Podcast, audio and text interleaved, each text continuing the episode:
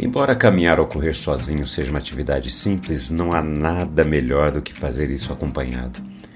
Com mais de uma pessoa, a gente se sente incentivado, principalmente quando chega o cansaço. É como fermento para fazer crescer a massa de bolo. Vamos caminhar juntos? Em momentos como esses pelos quais estamos passando, percebemos o risco da contaminação. Estamos aprendendo a duras penas o cuidado com a higiene para evitar a propagação de um vírus invisível a olho nu. É muito rápido e fácil a gente ser contaminado, por isso, todo cuidado é pouco. Da mesma forma é com relação ao pecado, principalmente no ambiente religioso. Nele fomos ensinados a ser hipócritas, principalmente com relação ao pecado. O problema no meio religioso não é o pecado em si. O problema é quando os pecados que as pessoas cometem são expostos a reação imediata do meio religioso é punir o pecador em vez de ajudá-lo.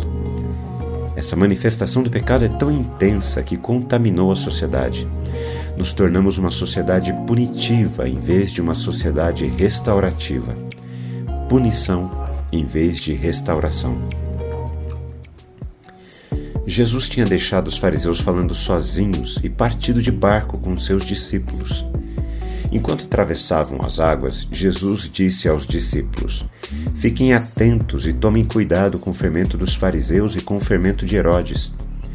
Os discípulos começaram a discutir entre si, dizendo: Ele diz isso porque não temos pão.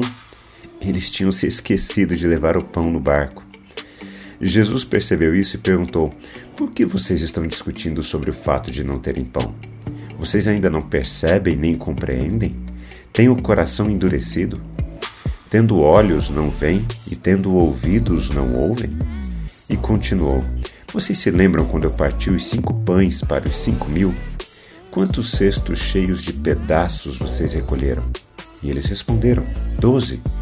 E de quando parti os sete pães para os quatro mil? Quantos cestos cheios de pedaços vocês recolheram? E eles responderam: Sete.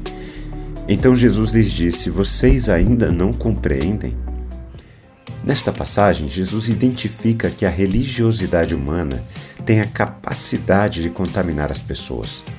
A linguagem que Jesus usa é a do fermento que leveda a massa. Uma pequena quantidade é suficiente para interferir no crescimento.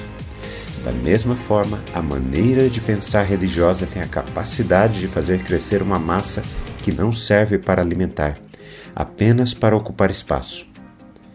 Na limitação dos discípulos, Jesus os conduz ao exercício de lembrarem dos eventos das multiplicações dos pães. Jesus está orientando que há duas formas de influenciarmos o mundo ao nosso redor: a partir da religiosidade que insiste em punir, ou a partir do evangelho que insiste em redimir.